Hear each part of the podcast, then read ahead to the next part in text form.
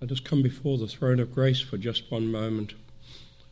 Lord God, eternal Father, as we open your word, please open our ears that we may hear and receive wisdom from on high. May we be found diligent in our reading. Hear and hearing, may we seek faithful understanding, so that our hopes may be above all things firmly founded upon you alone. Amen. Turn with me, please, to John chapter 14.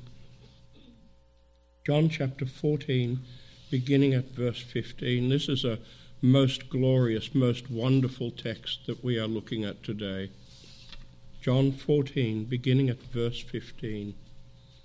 If you love me, you will keep my commandments, and I will ask the Father, and he will give you another advocate counselor to be with you forever even the Spirit of truth, whom the world cannot receive because it neither sees him nor knows him.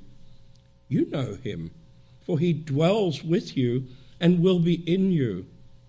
I will not leave you as orphans, I will come to you. Yet a little while, and the world will see me no more, but you will see me. Because I live, you also will live. In that day you will know that I am in my Father, and you in me, and I in you. Whoever has my commandments and keeps them, he it is who loves me. And he who loves me will be loved by my Father, and I will be and I will love him and manifest myself to him. Judas, not Iscariot, said to him, Lord, how is it that you will manifest yourself to us? And not to the world. Jesus, Jesus answered him, If anyone loves me, he will keep my word, and my Father will love him, and we will come to him and make our home with him. Whoever does not love me does not keep my words. And the word that you hear is not mine, but the Father's who sent me. These things I have spoken to you while I am still with you. But the Helper, the Holy Spirit, whom the Father will send in my name, he will teach you all things and bring to your remembrance all that I have said to you. Peace I leave with you, my peace I give to you. Not as the world gives do I give to you. Let not your hearts be troubled, neither let them be afraid. You have heard me say to you, I am going away, and I will come to you. If you loved me, you would have rejoiced because I'm going to the Father, for the Father is greater than I. And now I have told you before it takes place, so that when it does take place, you may believe. I will no longer talk much with you, for the ruler of this world is coming. He has no claim on me. But I do as the Father has commanded me, so that the world may know that I love the Father. Rise, let us go from here. Let us pray again. O oh Lord, we have read, we have heard your word.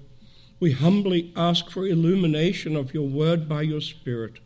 Comfort us, O Lord, and grant willing strength to receive your word, so that by it our lives may be conformed in faithfulness to you. Amen. Congregation. I want to start with a little illustration. George. George was a crazy old dude, if I can use that vernacular from the pulpit for a moment. He was a man known for very few words, but he had not presented for public worship for some time. That's another way of saying he didn't attend uh, public worship. It was a cold winter's night when two elders knocked on his doors to visit with him. George invited them in and bid them to sit in front of the open fire. The three sat quietly for some time, not a word spoken. Suddenly, one elder got up, picked up the fire tongs, took a hunk of burning coal out of the fire, placed it in front of the fire, and the three men just sat and watched it. didn't take very long. It did not take long before the fire gradually expired. All that was left was coal and some ash. He sat a little longer. Suddenly, George turned around to his visitors and said, Brothers, thank you so much for this message. I've heard it. The visitors prayed, warmly embraced George, and just left. Saints, a warm fire requires the critical mass of more than just one coal, lest the flames go out. I hope this illustration touches you as we start on today's exploration, a walk through the text. Jesus' words recorded in John 15, verse 4 say, Abide in me and I in you. As the branch cannot bear fruit by itself unless it abides in the vine, neither can you unless you abide in me. Let us note this in the context of chapter 14 that we are looking at a part of today. The elect of Christ, you and I, we live in a hostile world a world that is daily get, becoming more hostile, where the, the spirit of fallen man thunders upon us its message against Christ and his kingdom continually. In this context, Jesus' word says to us do not let your heart be troubled. Believe in God, believe also in me. Jesus well knew the arduous troubles that lay ahead for his disciples, troubles that would torment their lives, but all for the sake of the glory of the risen Christ. He knew that they would face certain conflict and death at the hands of hostile and ungodly men. Saints, we are so apt to believe that we have a comfortable place in the world. We're not under attack until we really feel it in a particular circumstance. But believe me, the scriptures teach us we are constantly under attack. And we need to be comforted in that. We need to turn to Christ continually because He is our only help. He is our rock, the rock of our salvation and our comfort always. Great distress awaited his disciples. Jesus taught them the remedy to all their conflict, to all the pain and anguish they would suffer. And he teaches us that lesson continually. He led them to the only comfort that would help. We need that comfort, particularly when troubles assail us in life peace in the midst of turmoil and conflict requires great comfort. When hardship, calamities, disease, illness, when all hope seems, lost due to circumstances that we have no control over, that overpower us, Jesus says simply, Do not let your heart be troubled. Abiding in Jesus takes much practice, much determination, much discipline and commitment. How shall we do this? You and I, all of us, need the comfort of the Holy Spirit, and we must daily increase our determination to walk after Jesus' ways. That's what it takes to keep His commandments. We can't keep them, He keeps them. Listen, when you read Exodus 20, how, does God's, how is God's law presented to His people? He, thundering from on high, says, I am the Lord your God. Note, he doesn't say, I can be the Lord your God. He says, I am the Lord your God. I redeemed you. I took you out of Egypt by my strong right hand. And therefore, we must look at the Ten Commandments as ten promises that in Christ we truly shall have no other gods, no false images. We shall not take his name in vain. We shall know Sabbath rest. We have the promise. That promise is so precious, saints. Only Jesus kept the commandments, we are transgressors daily in thought, word, and deed. We just confessed that this morning. Our text informs us that the world cannot have a knowledge of the Comforter because the eyes of men are blind unless by an act of divine grace from on high our hearts are opened up to the message of the gospel. The gospel is Jesus did it all.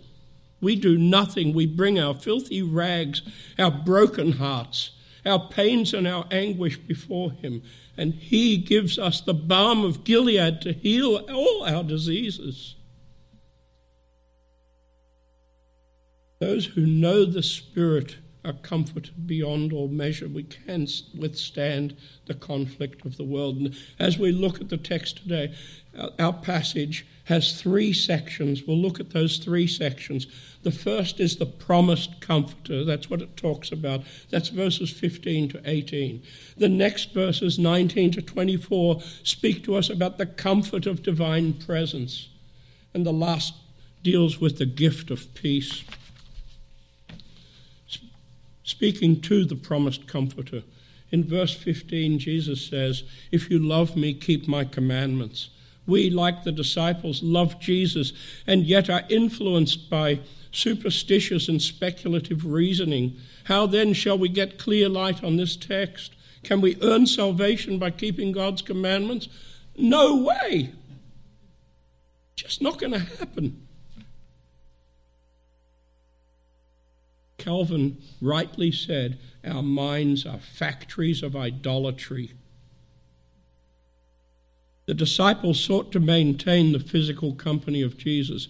Our passage, John 14, 15, 16, amplifies to us that the disciples wanted to keep Jesus with them while he blessed them and while he comforted them. They were, they were fearful of his departure.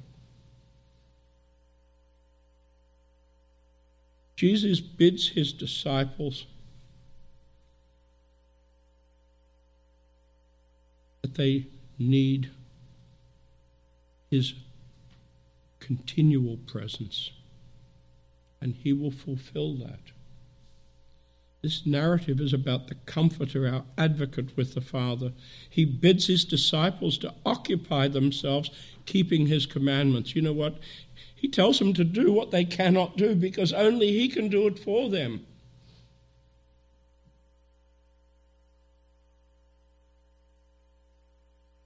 Show that even with the greatest dedication of love for Jesus, our love is not without sinful inclinations. Our love for Jesus must be driven out of perfect obedience. Jesus' instruction to keep his commandments should govern our lives like a governor stops a truck engine from over revving. Out of the love of the Father in the work of Jesus, the commands of the Father are kept perfectly. Out of the love of Jesus the Son for those whom the Father has given him, even before the foundation of the world, he merits the determination of the Father that we keep his commandments. We merit nothing. Greater love is not possible. Jesus laid down his life to pay for our transgressions, to settle the debt of sinful man, so they are declared righteous before him. Let's turn to verse 16. And I will ask the Father, and he will give you another helper to be with you forever. Though Jesus is physically absent from us, and like his disciples, we may languish for his physical presence. I hope that's the case for us, anyhow. He assures us that the Comforter will provide the strength and the means by which we keep his commandments. We see that the Comforter is with us to help us in our shortfall of conformity to his standards. We should take note of Paul's reflection here. 1 Corinthians 10:13 no temptation has overtaken you that is not common to man. God is faithful, and he will not let you be tempted beyond your ability. But with the temptation, he will also provide the way of escape that you may be able to endure it. The gift of the Father is the Comforter. Jesus gave his disciples great comfort. He is the comforter. His disciples were greatly comforted in his presence, but now he is about to leave them. And before he departs to go to the Father, he promises another comforter, the Holy Spirit, who proceeds from Jesus to comfort the saints. He is with us to preserve the saints, even while they endure the vicious attacks and assaults of the evil one. He is our Jesus is our comforter, mediator, and intercessor. Jesus secures from the Father the grace of the Spirit. But given that he is God, he gives grace himself. The comforter we have with us, not just with us, he abides with and in us forever the only true remedy that can soothe the deepest grief of his disciples, that, that his disciples would experience because of his physical absence in their greatest hour of need, could only come by way of Jesus' prayers. He said, I will pray the Father. And by this he assured his disciples of eternal comfort, and through this promise that he will give his saints strength to keep his commandments. Jesus' disciples, his followers, that's you and I, are never left without the assistance we need. Now, rest assured, we need assistance all the time. He remains with us by His Spirit. The Holy Spirit is real and present with His elect.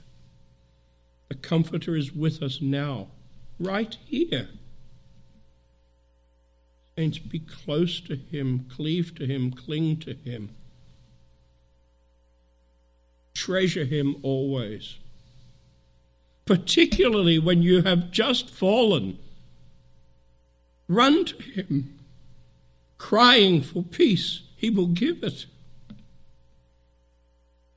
He bids us come. Verse 17 Even the Spirit of truth, whom the world cannot receive, Jesus ascribes to the Holy Spirit the distinguished title of the Spirit of truth, by which he declares him to be both our master and our teacher of all truth. Our human comprehension and apprehension of Jesus is weak and frail, easily distorted, distorted with natural vanity and falsehood we need inward instruction through the work of the Holy Spirit. God is his own interpreter and he will make things plain. As 2 Peter 1:21 says, for no prophecy was ever produced by the will of man, but men spoke from God as they were carried along by the Holy Spirit. And the psalmist could say, Psalm 25, 8 to 12, and this is a distillation. Good and upright is the Lord. Therefore, he instructs sinners in the way. Who is the man who fears the Lord? Him will he instruct in the way he shall choose. While Jesus walked on the earth, he came as the one given by the Father to comfort his own. Jesus performed every duty of his office. How do we know this?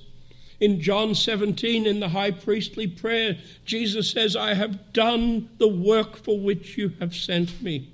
It can't be more plain to us. He did the work the Father sent him to do, he fulfilled his duties. Saints, you have duties.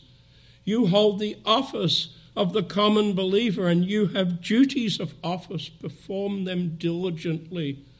Hold to Him, cling to Him, seek His help in fulfilling your duties of office. Following His ascension to be with the Father, He made provision for ongoing comfort. There is no end to the comfort we have in Christ through the work of the Holy Spirit, by whom, by whom his elect are continually guarded and protected from evil, from the schemes of the domain of darkness.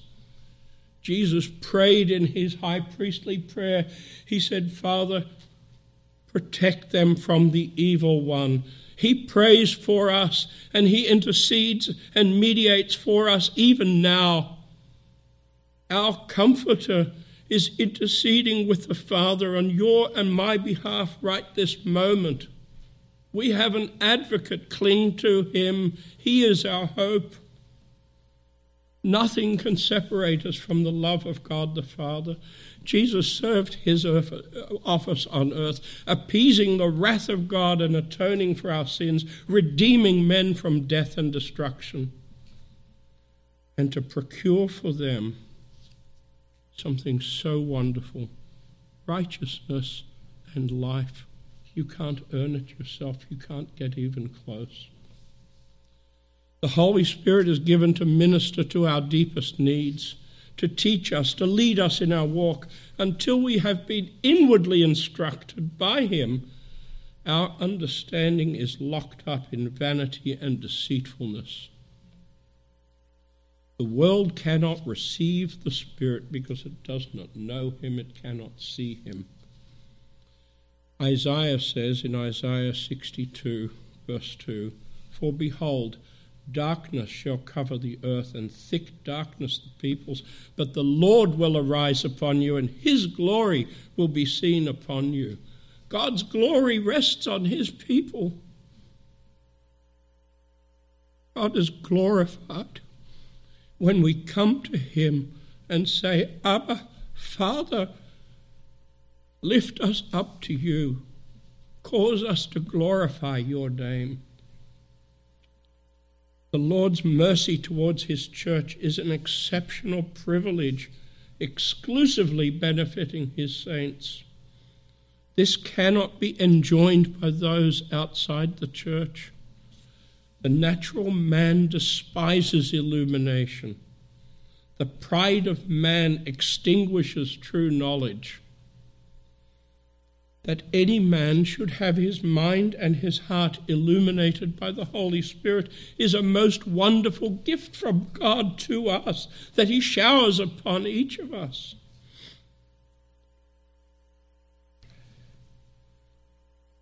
From the Father known only by the experience of faith. Let's turn to verse 18. You must think, wow, we're going to be here all day. We've only gone through three verses so far. I'm not going to disappoint you in that. verse 18. This verse really, really touches my heart. Jesus says, I will not leave you as orphans, I will come to you. Men who are deprived of the protection of the Spirit are like orphans, exposed, unsheltered, without protection, subject to every manner of perversion of life. We do know that. We don't we do realize that, don't we? Can I have a few nods here for that? Good, I'm glad to see you listening open, uh, unprotected orphans are open to fraud and injustice, incapable of self government, unwilling to be outwardly governed. This is man's defect. You know why, don't you? Because of sin. David spoke of the comfort the Lord imparts to his elect, uh, that, that the Lord imparts to his elect in Psalm 10 between verses 12 and 14. I'm going to paraphrase it. He says, Arise, O Lord, lift up your hand. Do not forget the afflicted. You have been the helper of the fatherless orphan. The only remedy for man's great defect is to be helped by the Holy Spirit, the Spirit of the Lord. And that's why David could say in Psalm 51, and you know that penitential psalm. I hope you also like to, to hear some of the, the wonderful music around that psalm. I'm not going to tell you what here right now, but it's a beautiful psalm. And at verse 11, he says, Cast me not, do not cast me away from your presence, and do not take your Holy Spirit from me. And in answer to that, Jesus says, I will come to you. By this, he declares the manner in which he dwells in and with his people. In, man, in this manner, he fills all things. The grace of the, the Spirit is the abiding evidence of His divinity. And that now finally takes us to section two. And yeah, that has been a long bit, those just, just four verses. And the, the theology of the, this whole section is so densely packed, we could be here for the next month. I promise you I won't hold you that long.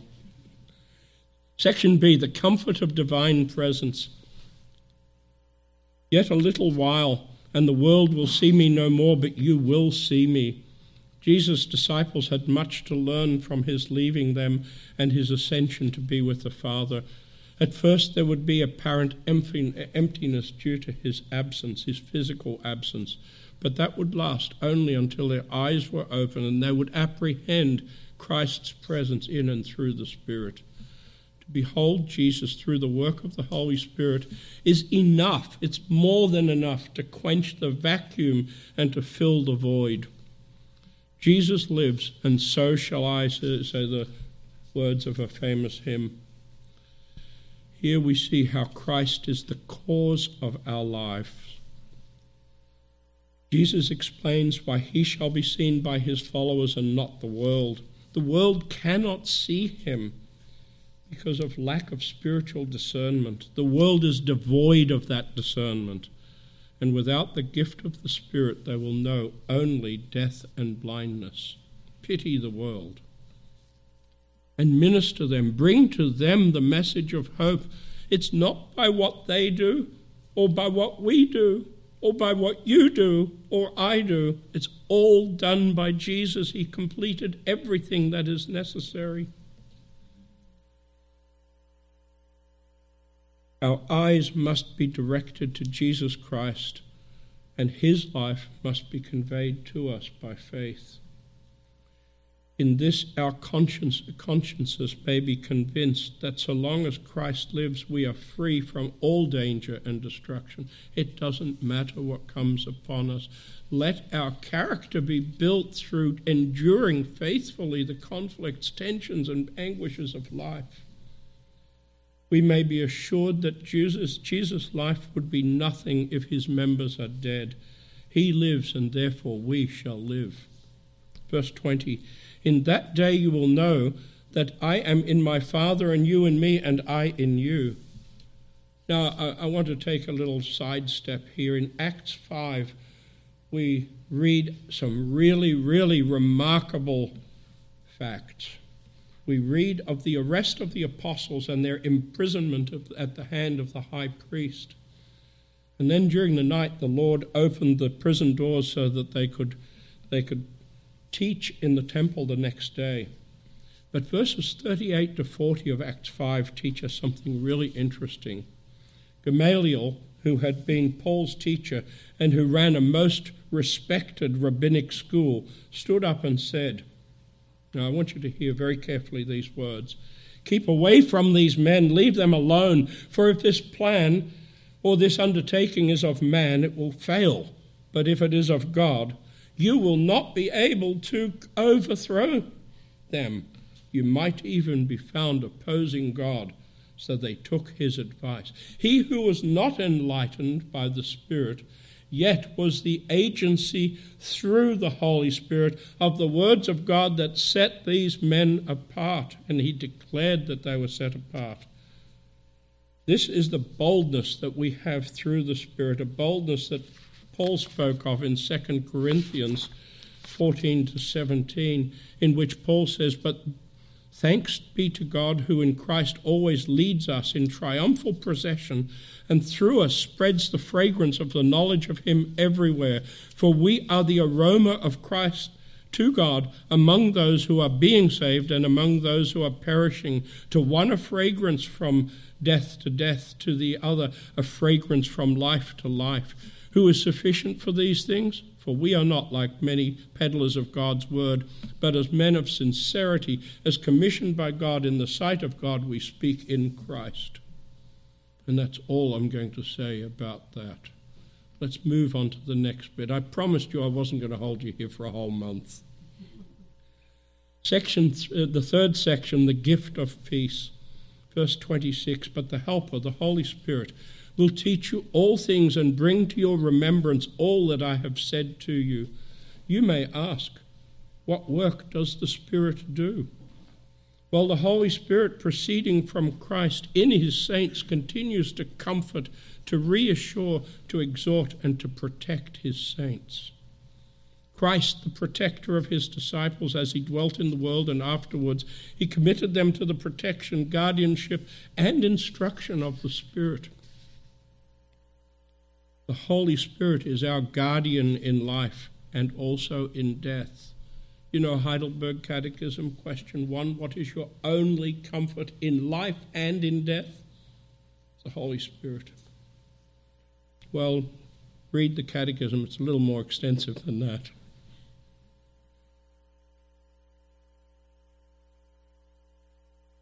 There is nothing improper in inferring from this passage a distinction of persons for there must be some peculiarity in which the Spirit differs from the Son, so as to be another than the Son himself. We see here a profound mystery of the triune divinity, the Trinity, the economy of the work of the Father, the Son, and the Holy Spirit. What is true of one is also true of all three persons, for all are indeed one. Verse 27 Peace I leave with you, my peace I give to you. Not as the world gives, do I give to you. Let not your hearts be troubled, neither let them be afraid. The only comment I will make on this text, and that will be almost the end of the core message. The next will be some gentle application. But let me read from Augustine commentary on this text. He says, Although even God, who has no local bounds to his presence, may depart from the hearts of those who turn away from him, not with their feet, but with their moral character, just as he comes to such as turn to him, not with their faces, but in faith, and approach him in spirit and not in flesh but that they might understand that it was only in respect of his human nature that he said, I go and come to you. He went on to say, If you loved me, you would surely rejoice because I go to the Father, for the Father is greater than I. And so then, in that very respect wherein the Son is not equal to the Father, in that he was he to go to the Father, just as from him is he hereafter to come to judge the quick and the dead, while in so far as the only begotten is equal to him that begot, he never withdraws from the Father, but with him is everywhere perfectly equal in that Godhead, which knows of no local limitations. For being as he was in the form of God, as the Apostle says, he thought it not robbery to be equal with God. For how could that nature be robbery which was his? Not by usurpation, but by birth. But he emptied himself upon him the form of a servant. Philippians 2 6 to 7. And so it says, and so, not losing the former, but assuming the latter, and emptying himself in that very respect wherein he stood forth before us in a humbler state than that wherein he, wherein he still remained with the Father. Let's take to heart and be encouraged by this congregation. Jesus abides with you. Christ's elect have the abiding presence of the Holy Spirit. So I encourage you, indeed I exhort you, be as Elisha. Now I'd like you to turn with me to the second book of Kings, chapter 2, 2 Kings 2, verses 8 to 15. I'm actually going to take it a tiny little bit beyond that if you may bear with me. If I can get this to turn to it, I'll read it direct. 2 Kings chapter 2, beginning at verse 8. 2 Kings 2, beginning at verse 8. then Elijah took his cloak and rolled it up and struck the water, and the water was parted to the one side and to the other, till the two of them could go over on dry ground. When they had crossed, Elijah said to Elisha, Ask what I shall do for you before I am taken from you. And Elisha said, Please let there be a double portion of your spirit upon me. And he said, You have asked a hard thing. Yet if you see me as I am being taken from you, it shall be so for you. But if you do not see me, it shall not be so. And as they still went on and talked, behold, chariots of fire and horses of fire separated the two of them. And Elijah went up by the whirlwind into heaven. And Elisha saw it, and he cried, My father, my father, the chariots of Israel and the horsemen thereof. And he saw him no more. Then he took upon him, took hold of his own clothes and tore them in two pieces. And he took off the cloak of Elijah that had fallen from him, and went back and stood on the bank of the Jordan. And he took the cloak of Elijah that had fallen from him, and struck the water, saying, Where is the Lord, the God of Elijah? And when he had struck the water, the water was parted to the one side and to the other, and Elisha went over. Now, when the sons of the prophets who were at Jericho saw him opposite them, they said, The spirit of Elijah rests on Elisha. And I'll leave it at that. Saints, this is powerful language. It's too powerful for us to deal with. Let each of us confidently put on the mantle of faith the mantle of faith that we have been given. Let us walk in the ways of the Lord in the strength of the Holy Spirit. As we face the torments, the challenges, the conflict, the uncertainty, and all the other factors that this year will bring us. Let it be a year of growing closer and closer to God through the work of the Spirit. Do not permit the anguish and afflictions of life, the torment of evil in the world, nor the distractions that come to us out of the darkness hinder our walk. Brothers and sisters, every time we stumble and trip and fall, the devil is whispering in your ear. Now you've done it, you've broken it, you're, you're done for. The Holy Spirit is witnessing, not in our ear, but in our hearts. He says, Get up, run to Jesus, ask for forgiveness. He forgives. Come to me, ye who are weary and afflicted. Do not let life's events disturb our peace, and do not let them disrupt our walk with the Lord prayerfully petition the Lord that our hearts may be set upon the work of the Spirit, that we may trust and obey the voice of Him who bids us come, that we may experience the peace of His abiding presence always. Let us pray. Holy Spirit, Father, Lord Jesus, we ask for grace and mercy that we may receive your word a willing spirit to follow your most wise counsel, and with gratitude of heart may we radiate your glory in our walk of life. Keep us from evil. Thus be our shield and defense from corruption, and when we falter and stumble, cause us to flee our peevish ways and run to you for comfort and protection. Amen.